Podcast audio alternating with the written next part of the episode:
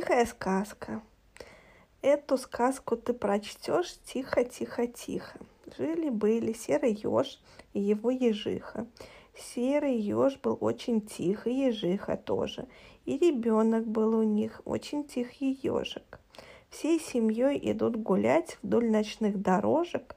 Еж отец, ежиха мать и ребенок ежик. Вдоль глухих осенних троп ходит тихо, топ-топ-топ. Спит давно уж народ лесной, спит и звери птица, но во тьме, в тиши ночной двум волкам не спится. Вот идут на крабеши тихим шагом волки. Услыхали их ежи, подняли иголки, стали круглыми, как мяч, ни голов, ни ножек. Говорят, головку спрячь, съешься, милый ежик.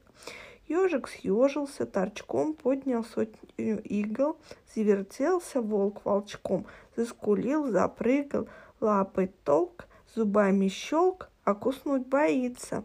Отошел хромая волк, подошла волчица. Вертит ежика она, у него кругом спина. Где же шея, брюхо, нос и оба уха? Принялась она катать шарик по дороге, а ежи, отец и мать, колят волчьи ноги. У ежики и ежа иглы, как у елки. Огрызаясь и дрожа, отступают волки.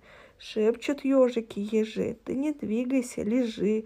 Мы волкам не верим, да и ты не верим. Так бы скоро не ушли во свояси волки, да послышались вдали выстрел из двустволки.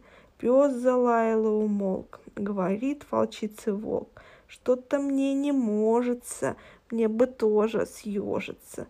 Спрячу я, старуха, нос и хвост под брюхо, а она ему в ответ «Брось пустые толки, у меня с собою нет ни одной иголки. Нас лесник возьмет живьем, лучше вовремя уйдем».